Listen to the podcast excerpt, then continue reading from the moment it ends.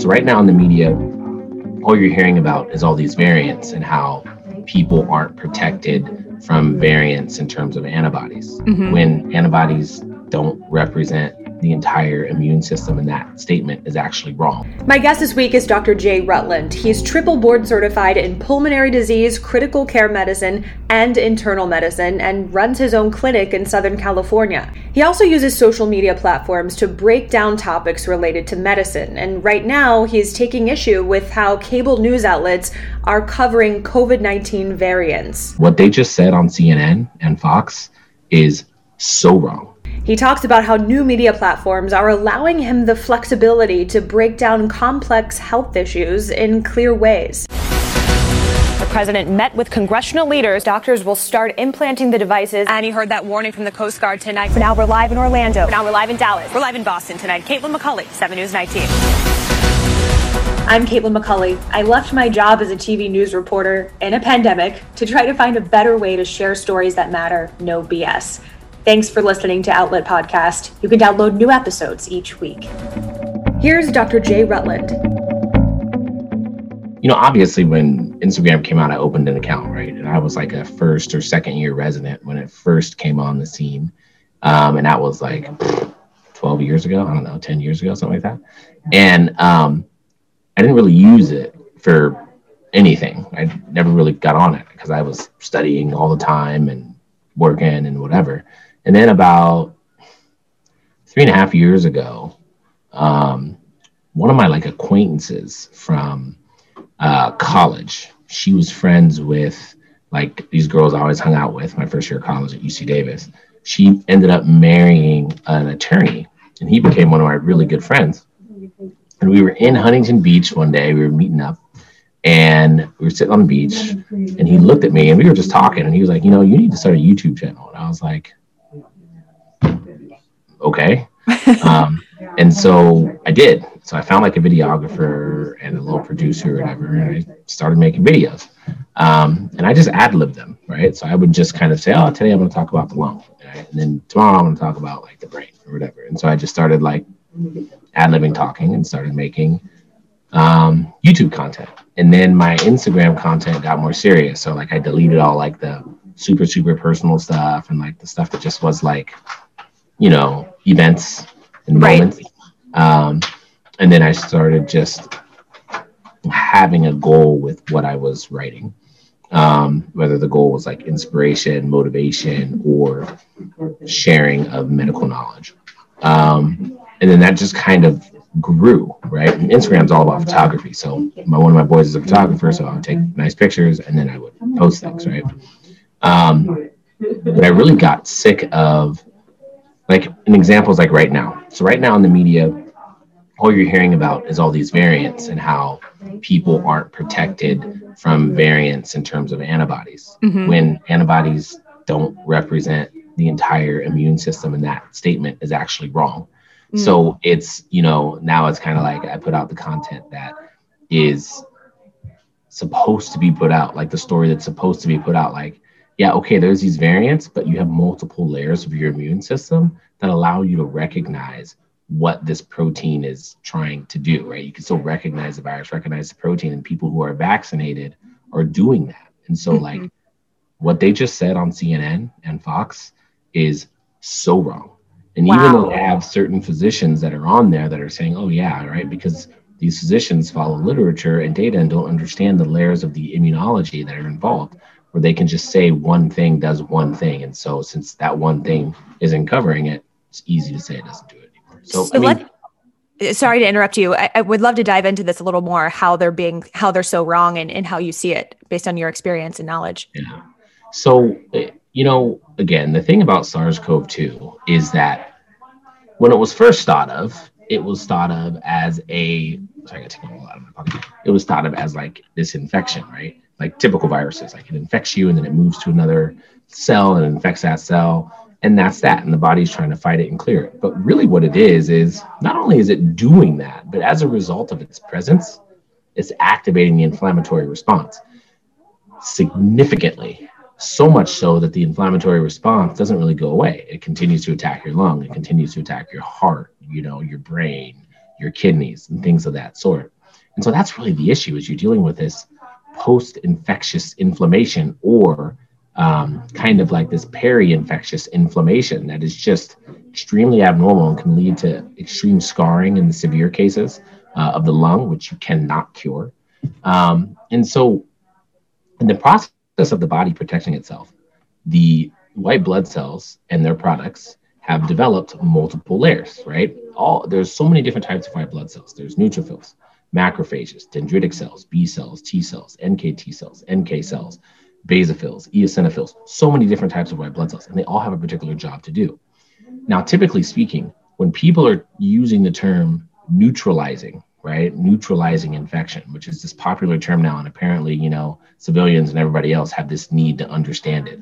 But they say this word neutralizing. What they're talking about is the way coronavirus is constructed is there are four structural proteins that sit on the outside of the virus, okay? They're called membranous, envelope, spike, and nucleocapsid. And then the RNA encodes for like 16 non-structural proteins and open reading frames. Doesn't matter. These four structural proteins, okay? The most important one is spike because that's the protein that the virus uses to bind to our cells, right? Mm-hmm. It binds to our endothelial cells, which are the cells that line the blood vessels, and it binds to our lung cells, right? Which are the cells that kind of allow the lung to function appropriately. And um, it can also bind to your small intestine cells, which is why some people have loose stool when they present. Now, when the virus is infecting the body, your body basically will take this whole virus and break it down to little pieces and develop antibodies against these little pieces. But it also develops B cells against these pieces, and T cells against these pieces, and dendritic cells against these pieces, and NKT cells against these pieces, so that the cells, white blood cells, can recognize when a cell is infected and either kill the cell or rid the cell of that infection. Mm-hmm. The neutralizing definition is the antibody binds to a specific part of the spike protein called the receptor binding domain and doesn't allow it to bind to our cells. But that's not, even though that's an important concept to understand and an important process to take place, it's not the you know rate limiting process or the only process that allows us to clear the virus um, and so what you're noticing is and you're hearing with these variants now what a variant is is the spike protein has a typical structure of amino acids, right? Amino acids are essentially the bricks that make the spike protein, right? You might have a red brick, a blue brick, a green brick, a gold brick, and those are different amino acids, right? And so now, if you have a variant, it might be a red brick and then a black brick and then a blue brick, okay, another red brick, right? And so it looks a little bit different, and that can so not only does it look different, but it can also change the 3D structure because the amino acids are a little bit different which means that the antibody may not fit in a certain place, right? And so if it can't fit in that receptor binding domain, we say it's like non-neutralizing, right? Which is what you what we're discovering. Like the antibodies created don't neutralize the variants. But who cares? Spike protein is this big protein. And so the T cell might recognize the bottom, right? Or the T cell might recognize the top, whatever it is. And it can still say, okay, this is it. I'm going to bind to this immune system. Come on over here, get rid of the virus. And that paper was finally published um, about a week ago, and it was studied out of Oxford. People who got the vaccine, yeah, the antibodies didn't neutralize it, but their T cells recognized it, and that led to a significant amount of clearance, and people, you know, were okay. So if you're vaccinated, you're still okay. Um, and I think that that point's being missed. Like the variants didn't just get discovered yesterday; they've been around the entire time, even when we were doing the clinical trials. So 95% efficacy is 95% efficacy. People don't get COVID 19, which is the disease caused by the virus. Sorry, I got into all that. Really. No, no, that's fascinating. So, so these variants, first of all, have been around this whole time. You said the whole time. They didn't just they didn't just like pop up yesterday. Like this is ridiculous. Yeah. And so, why do you think there's such a fixation on this this element, this one part of of how how all of this works in the media. Why, why do you think they're so obsessed? The real answer? Yeah, because it's easy to understand and easy to follow. When people, I mean, the, the United States or even the world really has this fascination with one, right? One right answer, one right thing, one this, one that has to be just this one reason, right? Um, one party, right? All this Right. Crap. One or the other, like a, a football yeah. game. Yeah. Right. Exactly. And so everybody has decided that antibodies are going to be that one thing. And so people are like, oh, well, the antibodies. Oh, well, we need the antibodies. And oh, we got these antibodies. And it's like, that's not the immune system. And the immune system did not evolve that way for a reason, because the immune system evolved along with viruses and bacteria. And the immune system developed an understanding of mutations and what they do. Mutations are natural and they happen naturally all the time.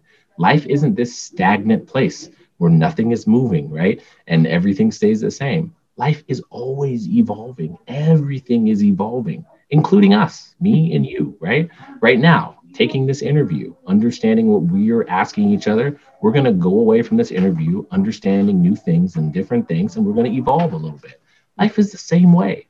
And that's how the immune system has evolved to learn that. And so, like, it's, it's very simple and i understand that not very many people can communicate it and that's why the media has to communicate it in a certain way and i understand not very many people can teach it in 30 seconds to five minutes but like we have to tell the truth and that is the truth well and that's you you speak to part of the problem of our current media structure is that we're we're we're doing these these stories in a minute a minute 30 we're moving on to the next so you can keep people's attention so right. they can charge more charge you know companies to pay for ads in the commercials. Like this structure is is part of the problem.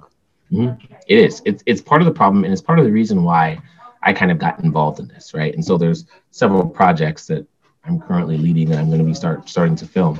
And i will say this in the meetings. I'm like listen like this is what we're saying i don't care how much time you have like this is what is going to come across mm-hmm. because we're not going to do this whole BS about, you know, trying to scare people and sensationalize the thing. Like, this is the absolute truth. And I'm one of those guys that believes in social distancing, masking, all of that stuff. I'm with all of that. Yes. But at the same time, you have to be able to explain how we're going to get through this. Mm-hmm. And that includes understanding immunology in ways that 90% of people don't. So, how would you explain immunology to 90% of people? Yeah. Um, I would say that what immunology is, it's the study of cellular communication. It's the study of how your immune system battles pathogens. There are multiple layers of this communication. There are multiple layers of white blood cells, and they all recognize um, different pieces of cells and different pieces of products and can um, basically stimulate an inflammatory response when they feel like it. When you go outside and it's dusty and you take a big breath of air in, you sneeze, you cough because your body has recognized that dust as foreign, as a pathogen, doesn't like it. And so it stimulates an inflammatory response, right, as a result of the cells that it binds to. And then you cough and you might get some inflammation. And if that inflammation continues, you might have asthma. And so all of these things, again, it's like people think that this this concept that we call life is this perfect you know everybody's fine everybody's hunky-dory and nothing ever happens and when things happen you have to panic it's not true there are things happening all the time in your body just because you're not symptomatic doesn't mean they're not happening hmm. so that's you know it's kind of something you have to explain to people and it gets um, it can be difficult but when you write it down you show pictures you show slides like then people begin to understand it mm-hmm. and so back to what you're talking about like the concept of neutralizing and, and how the media is obsessed with that. How, is there a visual that you would suggest we use instead, instead of like this puzzle piece perfect match required? How would you picture that? Yeah. So, what I would do and what I do do is I would look at the spike protein in its entirety in the case of coronavirus. Then I would show the S1 unit, the S2 unit, these different subunits, and I would show where the protein binds to the cell. Um, but as I'm showing the entire protein, I would also show that the different white blood cells of the immune system target different areas of the protein. So they recognize it. And as they recognize it, that means that they can build an alliance to be able to attack it and get rid of it. And so I would just explain the layers of the immune system a lot better than what they are right now, which is not well at all. Mm-hmm. So people should not panic that these new variants are out there? I, I wouldn't. Well, I wouldn't panic for two reasons. Number one, variants were out there during the clinical trials, so let's let's get that straight. Number two, T cells are recognizing other epitopes, are recognizing these variants. Okay, that study was published out of Oxford just last week. Mm-hmm. Um, and then number three is 95% efficacy for a vaccine is ridiculous and unheard of. Typically speaking, having 50% efficacy for a vaccine is wonderful, right? That's what our goal is. That's what you want. The flu vaccine is like 30 to 50% efficacious. But the way that I would, so I would explain that even like this is even if they say variants aren't covered as well with the vaccine, let's say the vaccine works 80% of the time, mm-hmm.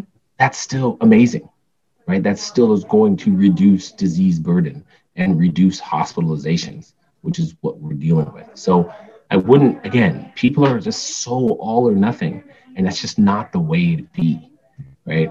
It's not, and I'm struggling with that with my eight year old, right? With my daughter, right? At home when we're doing homework. It's like she either gets it or she doesn't. And if she gets it, it's awesome. If she doesn't, she melts right mm-hmm. and it's like something you have to work on so mm-hmm. and i think in general taking a step back from this inclination to to have the answer or not have the answer and take a step back recognize things are in shades of gray and that there are, are different viewpoints different perspectives different sources of information all coming into the mix to understand a particular problem right right yeah. exactly exactly right there are you know and again i even hesitate to use colors just because like gray is kind of sounding like you don't know.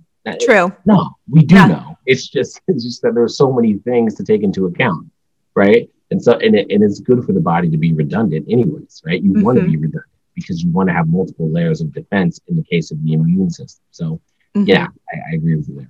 So tell me about your your use of YouTube, of Instagram. What are you finding the response to be from people I mean, watching?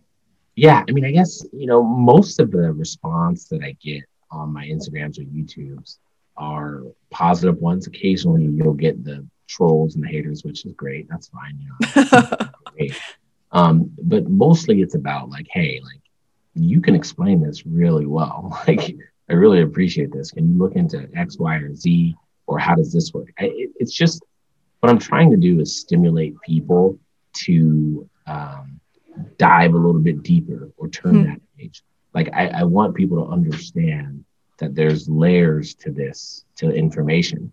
And sometimes you're going to have to work harder to get to that place. And that's okay. Right. I had to do it. Like you have to get to this certain place. And so that's what I use it for. I use it to kind of inspire, motivate, and teach.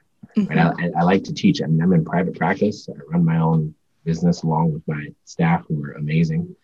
Um, but like it's um, me getting out my teaching is through my social media because mm-hmm. I, I, I, like to do that, right? And I've been recruited to go back to academics many times. Still get recruited to go back to academics, but um, I won't do it because I feel like you know you you still need that physician entrepreneur.